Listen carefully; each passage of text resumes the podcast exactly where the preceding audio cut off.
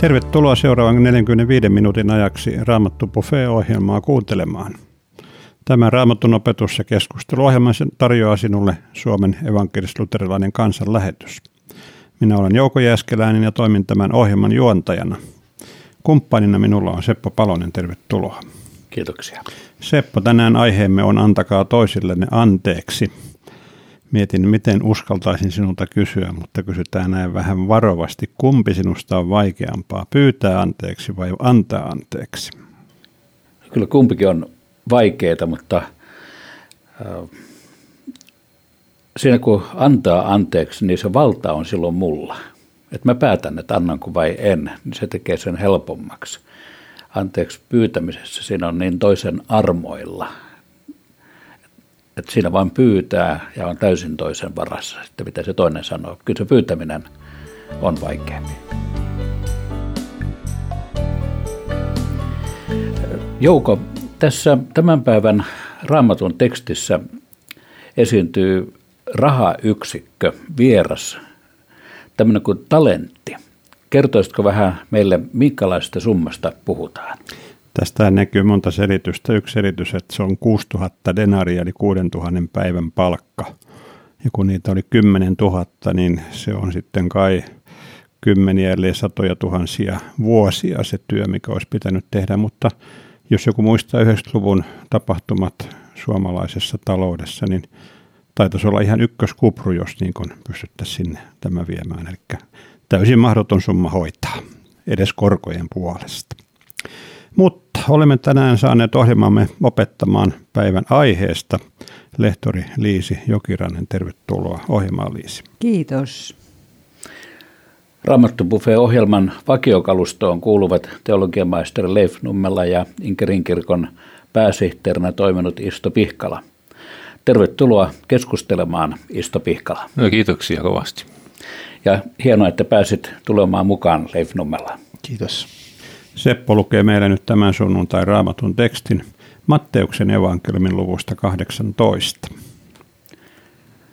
Taivasten valtakunta on kuin kuningas, joka vaati palvelijoiltaan tilitykset. Kun hän alkoi tarkastaa niitä, hänen eteensä tuotiin palvelija, joka oli hänelle velkaa 10 000 talenttia. Miehellä ei ollut, millä maksaa, ja niin kuningas määräsi, että hänet, hänen vaimonsa ja lapsensa ja koko hänen omaisuutensa oli myytävä ja velka maksettava. Silloin palvelija heittäytyi maahan hänen eteensä ja pyysi, ole kärsivällinen, minä maksan sinulle kyllä kaiken. Kuninkaan tuli sääli palvelijansa ja hän päästi miehen menemään ja antoi velan anteeksi. Mutta kun palvelija meni ulos, hän tapasi toisen palvelijan, joka oli hänelle velkaa sata denaaria. Hän kävi miehen käsiksi ja kuristi häntä kurkusta ja sanoi, maksa mitä olet velkaa. Mies heittäytyi maahan ja pyysi, ole kärsivällinen, kyllä minä maksan sinulle. Mutta toinen ei suostunut siihen. Hän meni ja toimitti työtoverinsa vankilaan, kunnes tämä maksaisi velkansa. Muut palvelijat näkivät, mitä tapahtui, ja panivat sen pahakseen. He menivät kuninkaan luo ja kertoivat hänelle kaiken. Silloin kuningas kutsutti palvelijan luokseen ja sanoi, sinä kelvoton, minä annoin sinulle anteeksi koko velan, kun sitä minulta pyysit. Eikö sinunkin olisi pitänyt armahtaa työtoveriasi, niin kuin minä armahdin sinua? Vihoissaan kuningas pani palvelijansa ankaraan vankeuteen, kunnes tämä maksaisi koko velan. Näin tekee minun taivaallinen isänikin teille – jos teette kaikesta sydämestä, anna kukin veljellenne anteeksi. Hetken päästä kuulemme, mitä Liisi Jokiranta avaa meille aiheesta Antakaa toisillenne anteeksi. Sitä ennen Eeva kuva ja esittää meille sanoittamansa laulun Yli kaupungin. Olet mukana kansanlähetyksen Raamattu Buffet-ohjelmassa. Puhujavieraana meillä on tänään lehtori Liisi Jokiranta – Keskustelijoina mukana ovat Leif Nummela ja Isto Pihkala. Jouko Jäskeläinen on nyt juontaja parinani. Nyt Liisin alustus aiheesta Antakaa toisellenne anteeksi.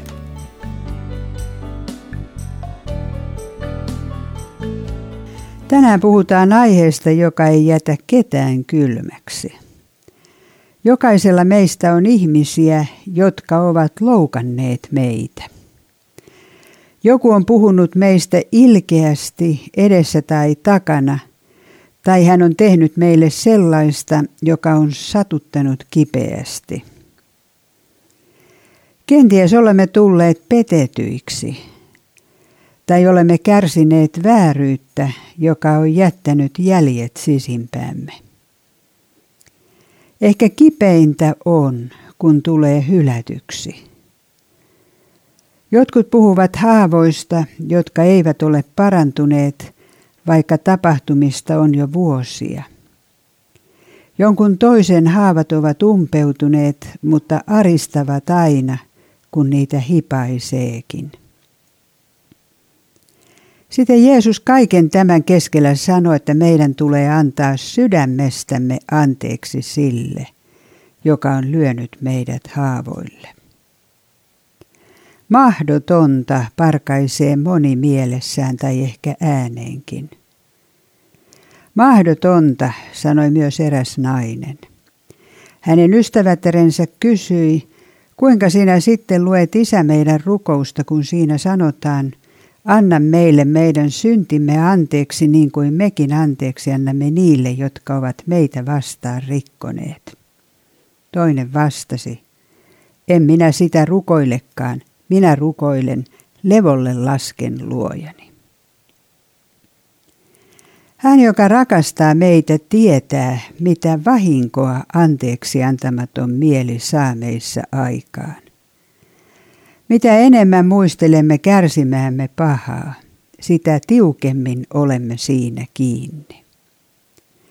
Anteeksi antamattomat asiat vaikuttavat mielialaamme, terveyteemme, ihmissuhteisiimme, ehkä mielenterveyteemmekin. Myös lähellämme elävät ihmiset joutuvat kärsimään meidän tähtemme – sillä me toistamme samaa asiaa aina vaan, kunnes kukaan ei jaksa kuunnella meitä. Me olemme niin kuin rikkinäiset levyt, jotka jäävät kiinni yhteen kohtaan.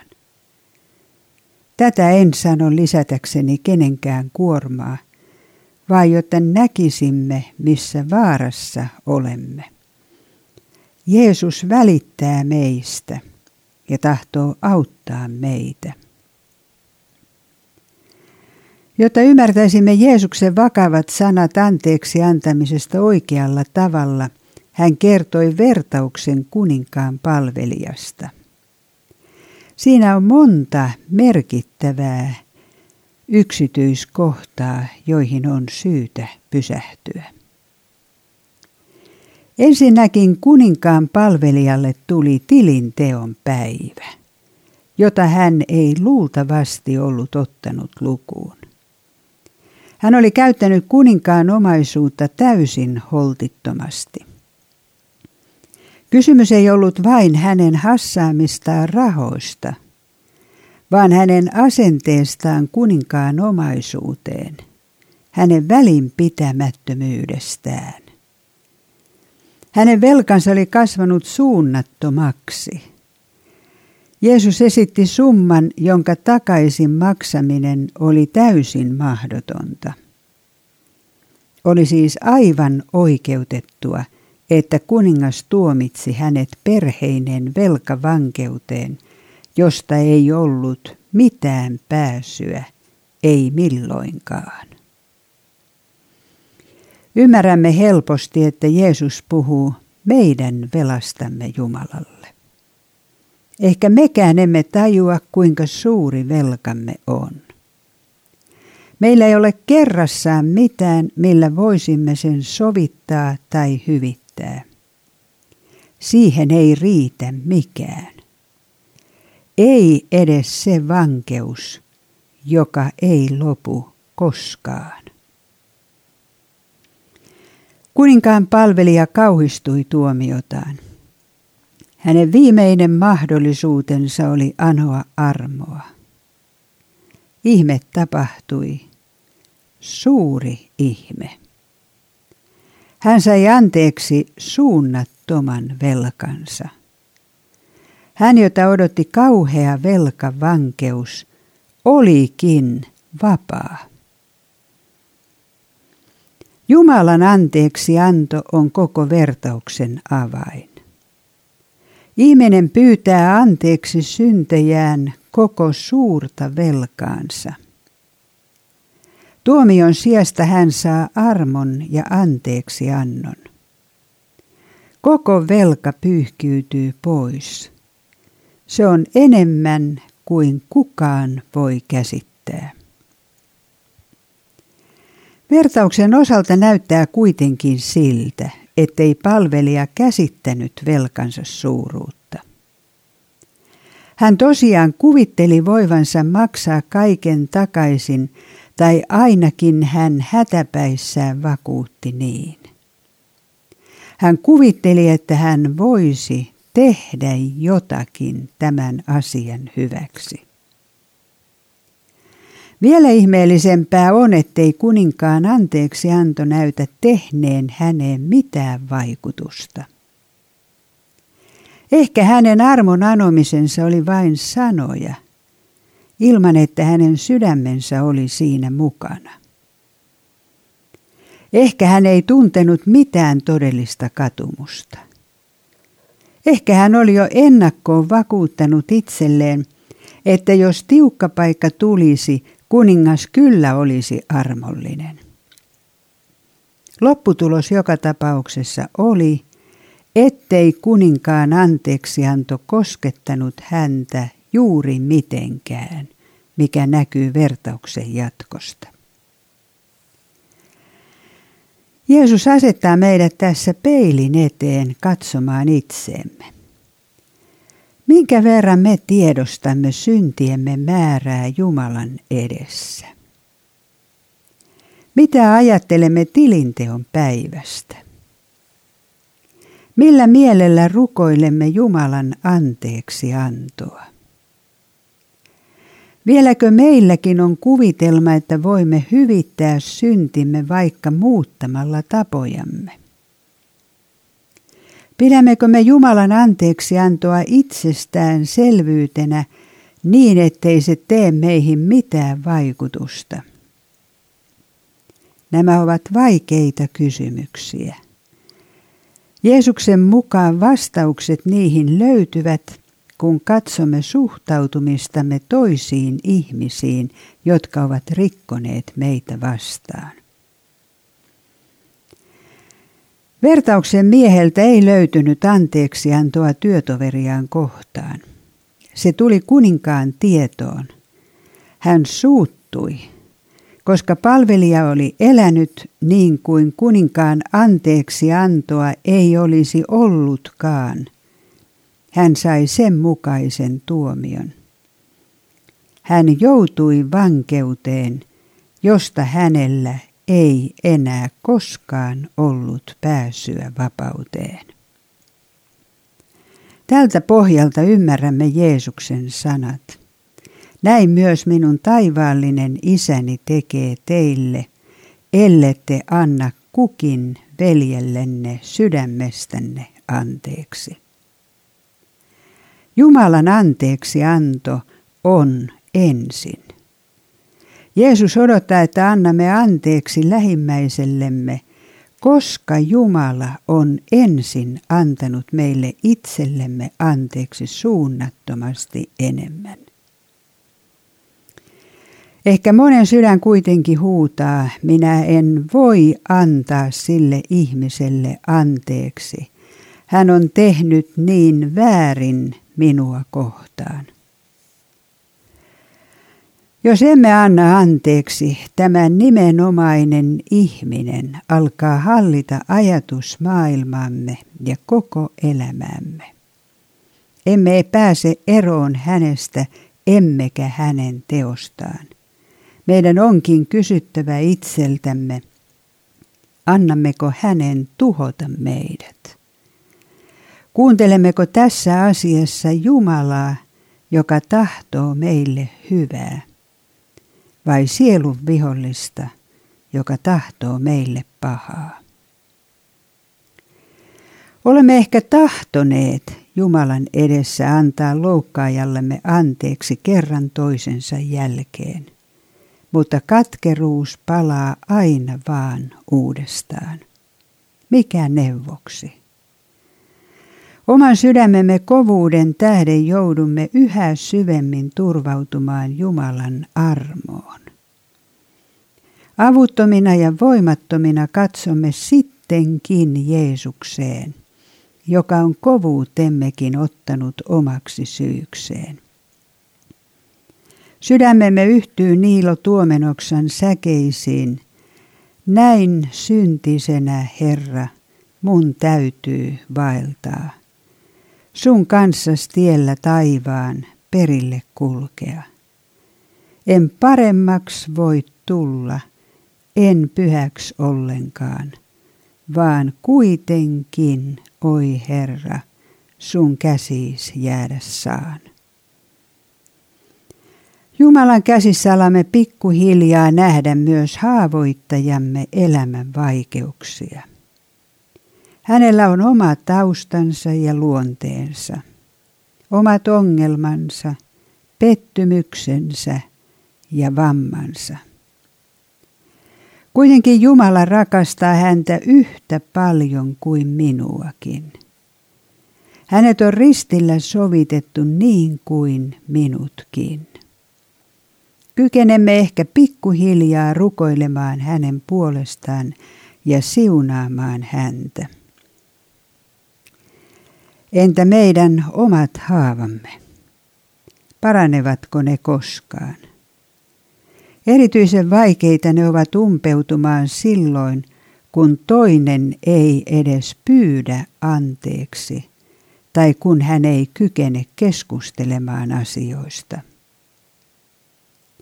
On hyvä puhua ja rukoilla jonkun ihmisen kanssa, jotta sydämemme sisimpään eivät haavat jäisi märkimään.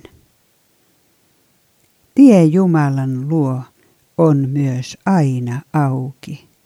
Hänelle voimme puhua vaikka samasta asiasta yhä uudelleen ja uudelleen. Hän ei väsy eikä näänny. Otan vielä rohkaisuksemme jakeen toisen Mooseksen kirjan luvusta kolme. Jumala sanoo siinä Moosekselle, minä olen nähnyt kansani kurjuuden Egyptissä ja kuullut heidän huutonsa sortajainsa tähden, niin minä tiedän heidän tuskansa. Huomaatko, että Jumala on nähnyt sinunkin tilanteesi ja kuullut huutosi. Hän tietää sinun tuskasi. Hän vakuuttaa jakeessa 16. Totisesti minä pidän teistä huolen ja pidän silmällä, mitä teille tapahtuu. Älä unohda, että Jumala rakastaa sinua. Jumalan armon ja rakkauden alla haavamme paranevat pikkuhiljaa.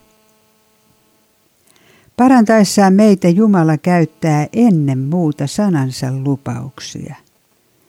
Siksi on tärkeää lukea raamattua päivittäin. Aina se ei tunnu maistuvan, mutta ilman sitä emme voi elää Jumalan lupausten lääkitsevässä ja rohkaisevassa ilmapiirissä. Lopulta me kaikki kuitenkin olemme jonkin asteisia invaliideja iankaikkiseen kotiin saapuessamme.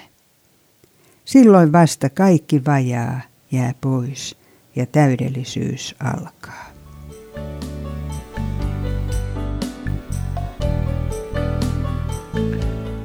Odotan jo innolla Isto Pihkalan ja Leif Nummelan ajatuksia päivän aiheesta, raamatun tekstistä ja Liisen opetuksesta – Kuuntelemme kuitenkin ensin Outin ja Liin laulun Hei odota.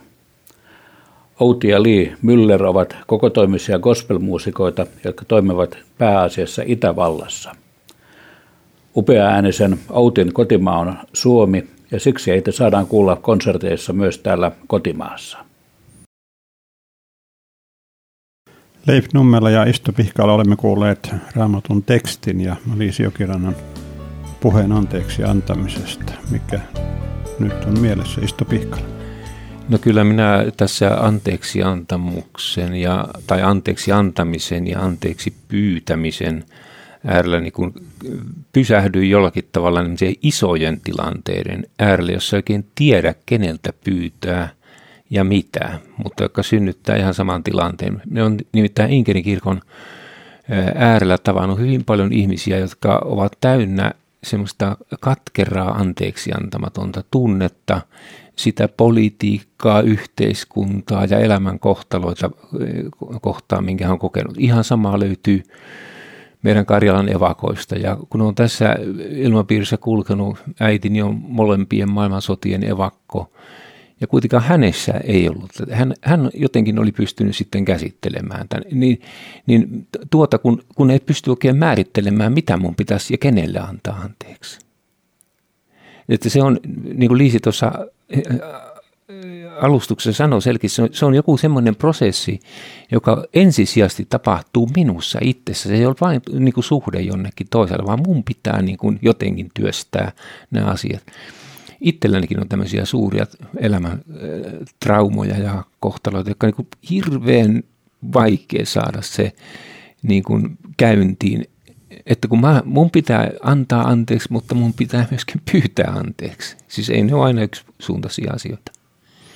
Isto, onko sinun ongelmasi sitten, että et havaitse itse tehneesi mitään väärää, vaan se kaveri vaan on tehnyt? Tai ei, se ole, joku ei, ei se ole ongelma. Kyllä mä, sen. mä siis löydän itsestäni hyvin syyllisen.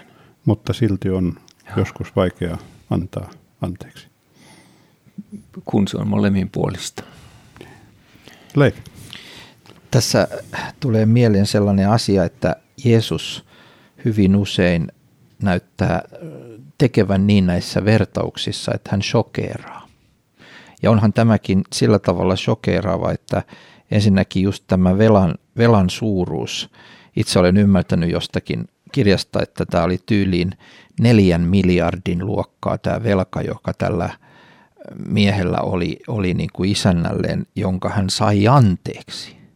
Ja sitten se, mitä hän ei suostunut antamaan anteeksi, oli tyyliin kuusi tonnia. 6000 euroa. Eli tota, tämä on niin shokeerava tietyllä tavalla, että, että kun tämä puhutaan ihmisille, jotka varsin hyvin siinä tilanteessa sitten tajuaa, että mehän ollaan noita, jotka, jotka on saatu toi, toi neljän miljardia anteeksi ja me ei haluta antaa anteeksi. Ja sitten se käytännön puoli on, on tämä just, mistä Isto puhuu, että tämä on hirmuisen vaikea. Törmäsin itse erään sen henkilöön, jota haastattelin Romaniassa, jonka isä oli kommunistiaikana ollut vankilassa ja, ja hänellä itselläänkin oli ankea tilanne nuorena. Hän yritti opiskella siihen aikaan ja näin. Ja, ja sitten oli perhe, joka hänestä huolehti, tarjosi ruokaa, maa, yösiän ja kaikki. Ja hän sanoi, että se oli kuin keidas, se oli ihanin maan päällä se perhe. Hän kävi siellä aina ja ja tota, nyt kolme vuotta sitten, kun siellä sitten Stasin arkisto tavattiin, hän sai omat mappinsa, jotka oli hänestä kirjoitettu. Niin siinä hän yhtäkkiä, kun hän luki niitä, saa shokin. Tämä perhe, joka oli hänelle lähde ja turva, raportoi säännöllisesti hänestä salaiselle poliisille ja sen takia hän itse eh, ja hänen isänsäkin joutui kärsimään lisää vielä mä, mä sitten eh, niin kuin varovasti kysyin, kysyin tältä haastattelemalla niin henkilöltä, että miten, mitä sitten tapahtui, miten pystyit. Hän sanoi, ensin minä suutuin tavattomasti, mutta sitten minä annoin anteeksi. Ja sitten hän alkoi puolustaa sitä perhettä. Se oli tiukkaa aikaa, heilläkin oli vaikeuksia ja, ja tota, heitäkin varmaan painostettiin – kyllä mun piti pitää tauko siinä haastattelussa mennä ulos. Mä ajattelin, että mistä tällaisen, mistä tällaisen voiman saa. No se oli selvää, mistä hän oli sen saanut. Hän oli Jeesukseen uskova ihminen ja hän kertoi, että hän, hän sai motivaation ja voiman Jeesukselta antaa anteeksi. Helppoa se ei varmasti ole ollut, mutta mitä ihmeellisintä, siis tämän takia hän säästyi siltä katkeruudelta, mitä sinä äsken isto mainitsit. Siis hän, hänellä ei ollut sitä, se oli ilmeistä. Hän oli elänyt sen, hänen oma isänsä oli vankilassa, hänen, hänen, hänen veljensä ja siskonsa oli kärsinyt, hänen lapsensa sen takia lopulta. Ja silti hän ei ollut katkera. Hän oli, hän oli valoisa, iloinen ihminen, joka palvelee muita. Siis en, en, ei mulla ole selitystä tähän ja missään tapauksessa en sano, että se on helppoa, mutta, mutta kun, kun näkee, mitä Jeesus käytännössä tuolla tavalla tekee, niin kyllä siinä on mykistyneenä. Kyllä mun piti pitää taukoja mennä vähän matkan päähän miettimään, että mitä, mitä pieniä asioita minä en anna anteeksi. Mun kysymykseni on ehkä vähän yksinkertainen, mutta, mutta ehkä se jotakin kertoo tästä olennaista tästä meidän aiheesta. Mitä on antaa anteeksi? Mitä se tarkoittaa? Koska ne tunteet voi jäädä ja ne kivut voi jäädä, mutta mitä tarkoittaa minä annan anteeksi?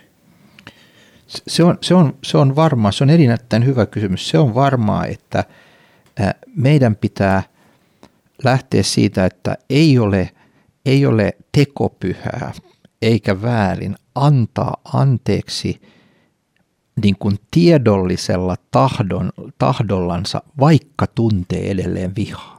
Mä olen kuullut monen ihmisen, joka sanoo, että sehän on tekopyhä, että, mutta jos sä odotat, että sun tunteet muuttuu, niin sä odotat maailman tappiin. Ei, ei, ei, ei, ei, ei, ei.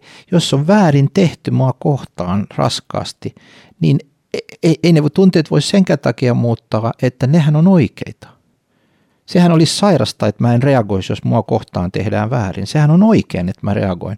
Mutta, mutta jos mä odotan sitä, että ne ensin tunteet muuttuu, ei, kun ensin Jeesuksen tähden annetaan anteeksi. Tietoisesti tehdään sellainen, sellainen, sellainen teko. Vaikkapa kirjoitetaan kirje, että minä annan sinulle anteeksi. Kyllä Lefa on oikealla jäljellä, sen ihan voin kokemuksestakin sanoa. Kyllä se on ensin, ensin ihan selkeä tahdon. Mä tahdon, koska Jumala on antanut mulle anteeksi. Mä en ymmärrä kuinka paljon. Sinne päinkään tajua, mitä kaikkea se pitää. Mutta sitten vaikka kuinka kipeätä tekee, mä haluan antaa anteeksi. Ja mä sanon sen, että kyllä tunteetkin tulee sitten, ne seestyy siitä. Mutta se on, siis mä suojelen sillä omaa terveyttäni ihan omaa elämään. Siis se, se on niin tuhoisa, siis se mälli, jota sä pureskelet koko ajan. Kelaat edestakaisin ja edestakaisin ja väännät ja, ja ja, ja niin se on sellaista niin kuin mätää, jota niin kuin mällää, jos, jos ei niin kuin tietoisesti niin kuin tee sitä, että tämä on nyt semmoinen asia, jos on pitää antaa anteeksi. Ja sitten, mikä hulluinta, niin aika pian sieltä löytyy myöskin sitä, että missä mä tiedän, että mun, tuo toinen niin kuin odottaa sitä, että minä pyydän anteeksi. Et kun se on monta kertaa silloin, silloin kun ihmissuhteista, lähi-ihmissuhteista kysymys ja ihmissuhteista yleensä, niin sehän on eh, silloin, kun tämmöinen anteeksi antamusta edellyttävä tilanne on syntynyt, niin kyllä siinä siis normaali nyrkkitappelu on käyty, jossa kumpikin on lyönyt. Ainakin henkisellä tasolla. Niin, henkisellä tasolla. Se, se, ja et, sitten on, t, siis anteeksi antamushan on, siis anteeksi pyytäminen on helppoa sillä, jos joku vahingossa tallaa varpaalle, niin oho, tai, tai anteeksi. Ei, ei nyt ole kysymys siitä, vaan siis tämmöisistä ihan niin todella haavoittavista kokemuksista. Kyllä se, kyllä se vaan lähtee liikkeelle tahdosta. Ja sitten vielä tähän, tähän Seppon käytännöiseen kysymykseen, että kyllä se myös merkitsee semmoisia käytännön ratkaisuja. Mä muistan yhden tapauksen, jossa mies kantoi sellaisia kirjeitä, josta tämä ongelma niin kuin oli ja kuinka häntä oli loukattu, niin hän kantoi niitä laukussaan joka ikinen päivä ympärinsä. Ja, ja hän ei niin kuin ollut sitten yksikästi niin kuin tajunnut, että nämä pitää nyt hävittää, jos sä kerran aiot antaa anteeksi. Et sä voi niitä koko ajan joka päivä itsellesi aktiivisesti muistuttaa. Ja lukea. Ja lukea niin. aina välillä. Ja näyttää. Hän nimittäin otti ne sen takia, se kävi ilmi, että hän otti esille niitä taas, vaikka oli niin kuin ollut puhetta tästä anteeksi antamista. Kyllä se, kyllä se johtaa käytännön tekoihin, että mun, mun, mun, mun tulee, siis tässä on yksi suuri salaisuus, jota Raamattu myös selvästi opettaa, että jos mä teen asioita semmoista henkilöä kohtaan, jota kohtaan mun asenteeni ei ole oikein, mutta mä teen häntä kohtaan positiivisia asioita. Taas tulee se protesti, että se on tekopyhää, kun sä et tunne oikeasti rakkautta. Ei ole. Se on oikein tehdä oikein, vaikka ei tunne oikein, niin, niin se tekee niitä tekoja, puhuu hänestä hyvää, niin. kirjoittaa hänestä hyvää, kenties jotain muuta, mitä voi tehdä. Se muuttaa oma, omia, omia tunteita kummallisesti. Siis nyt, nythän on niin, että, että on tämmöisiä valtavan isoja asioita, mutta me puhutaan myös tämän aiheen äärellä – jokapäiväisistä pienistä asioista perheessä, lasten, vanhempien, puolisoiden välillä. Ja siinä jos missä pätee se, että älä kanna koko ajan sitä, vaan anna anteeksi. Mutta entä jos toinen ei tiedä tehneensä väärin sinua vastaan? Sä ikään kuin annat anteeksi, päätät antaa anteeksi, mutta sä tiedät, että se toinen ei mielestään, hän on toiminut mielestään ihan oikein. Pitääkö mennä selittämään, että sä oot tehnyt kyllä väärin, ja mä annan sulle anteeksi ja toinen ihmettelee, mistä hän tämä puhuu tämä kaveri. Jos, jos asia on raskas ja hän on ilmeisen selvästi minua loukannut, niin kyllä minusta on ihan oikein ottaa se esille. Joo, kyllä mäkin siis, sanoisin, siis ilman muuta. Kyllä mäkin sanoisin näin, että ehkä siinä omassa tuohtumuksen tilassa on hyvä ei. ensin vähän, vähän työstää sitä anteeksiantamusta ja sitten sanoa, että, että semmoinen asia mua niin kuin, äh, vähän loukkasi tai paljon mm. loukkasi silloin ja mm. silloin ja siinä, siinä tilanteessa, että, että se nyt näin sattuu. Mutta siis totta on, että siis hyvin monta kertaa äh, ihmisellä on ihminen on kykenemätön näkemään sitä vahinkoa ja niitä haavoja, mikä on lyönyt toiselle. Miten sitten tämä vanha suomalainen sanonta, mitä myöskin joskus viljellään, että annan kyllä anteeksi, mutta en unohda. Tässä totesimme, että tunteet tulee perässä ja ehkä voi mennä vuosi, kaksi tai kymmenenkin vuotta ennen kuin ne tunteet. Annan ihan oikeasti anteeksi tunteet tulee joskus perässä, mutta olenko antanut anteeksi, jos sanot annan anteeksi, mutta en unohda. Kyllä aika paljon myöskin unohtaa silloin, kun se on saanut työstettyä. Onneksi. Mä, mä, onneksi. Ja mä sanon, että kyllä unohtaa. Siis se, sitten kun se on, niin kuin, niin kuin on ohi, niin kyllä se, tietysti jäähän sinne semmoisia otsakkeenomaisia asioita sitten, mutta valtaosa unohtuu. Kyllä. Sitten on, sitten on toinen näkökulma, mikä minusta on tässä, tässä hyvin tärkeä, ja se on se, että, että että jos mä saan, niin jos mä en saa niin kuin opetusta ja, ja kuuntele Jumalan sanaa, niin minä unohdan sen oman velkani Jumalan edessä. Ja mä en tajua, mä unohdan myös sen, miten paljon Jumala on minua armahtanut ja antanut anteeksi. Se, ei, se siis usko ei elä raittista ilmasta vaan se elää Jumalan sanasta. Ja sen takia tässä on semmoinen ulottuvuus, että jos mä en käy sanan kuulossa, jos mä en lue raamattua, jos mä en kuuntele raamattua opetusta, niin pikkuhiljaa mulle tulee semmoinen hengellinen dementia, että minä en enää edes tajua, että miten, miten suuri mun velka Jumalan edessä on ja miten paljon mä oon saanut anteeksi. Ja se taas vaikuttaa mun, mun jokapäiväiseen elämään. Mutta Leif, mit, miten Jumala antaa anteeksi? Tässä on nyt ollut tunteita ja tahtoa ja maksamista ja niin edelleen. Mehän emme voi tietää sitä muuta kuin raamatusta, miten Jumala antaa anteeksi, mutta miten, miten lyhyesti luonnehtisit? Äsken puhuttiin siitä, että, että meidän tulee antaa anteeksi ja sitten tunteet ja muut tulee sel- Kun me ajatellaan Jumalaa, Jumala anto ristillä – maailmalle anteeksi. Siis ihmiskunta oli vielä vihoissaan, kapinassaan. Siellähän ei ollut kuin muutama ja nekin pakeni siitä viereltä ristiltä, kun ne oli. Ja Jumala Kristuksessa sovitti. Ja sitten lähdettiin viemään sanomaan, että Jumala on antanut kerta kaikkiaan anteeksi. Ja nyt ne, jotka suostuu siihen sovintoon, niin ne kuittaa sen itselleen sen anteeksi antamuksen. Ja ne, jotka ei sitä halua, niin ne jää sitten maksaa ikuisesti tota velkaa helvetissä. Juuri näin se menee. Liisi Jokiranta, me ollaan oltu tässä ihan tuonne äh, sydämen syvyyksiin menevän aiheen anteeksi antamisen äärellä. Haluaisitko vielä lopuksi avata jonkun näköalan tai alleviivata jotakin, mitä on tullut esille? Mä luin kerran tästä asiasta sellaisen otsikon kuin rakasta tai tuhoudu. Ja mä olen nähnyt myöskin ihmisiä, jotka ovat tuhoutuneet anteeksi antamattomuutensa tähden.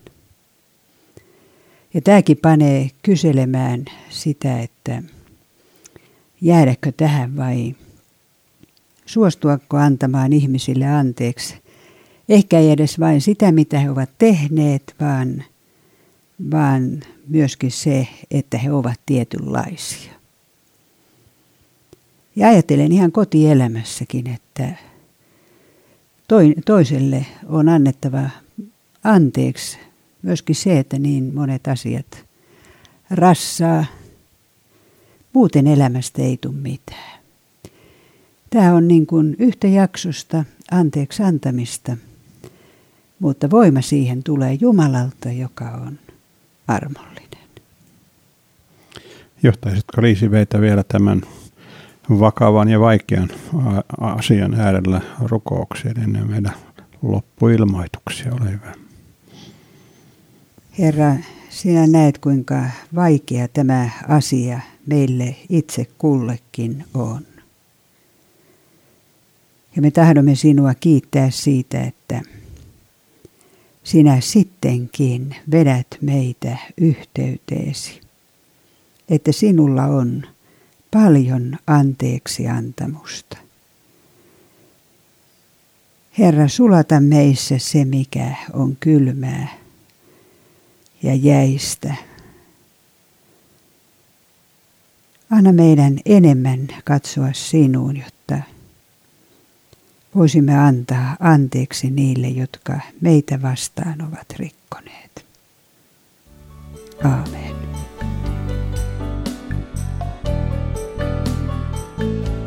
Tämänkertainen Raamattu Pufe alkaa vähiten olla paketissa, niin kuin sanotaan. Liisi Jokirannan opetuksia myöskin tätä löydät nettiosoitteesta liisijokerenta.fi. Kiitoksia Liisi tämänkertaisesta. Kiitokset myöskin Leif Nummelalle ja Istu Pihkalalle. Mielenkiintoisesta keskustelusta olitte hyvin avoimia ja tämän tärkeän aiheen ympärillä. Jos sinä haluat tietää enemmän Raamattu Pofeen tuottaneesta järjestystä kansanlähetyksestä, voit käydä nettisivuillamme osoitteessa kansanlähetys.fi. Kiitos tällä kertaa mukana olosta ja tapaammehan taas ensi sunnuntaina kello 12.00. Ensi sunnuntaina mukana on koti- ja ulkomaisen työnjohtaja Arto Hukari. Hänen aiheensa on kahden valtakunnan kansalainen. Jumalan siunausta sinun päivääsi.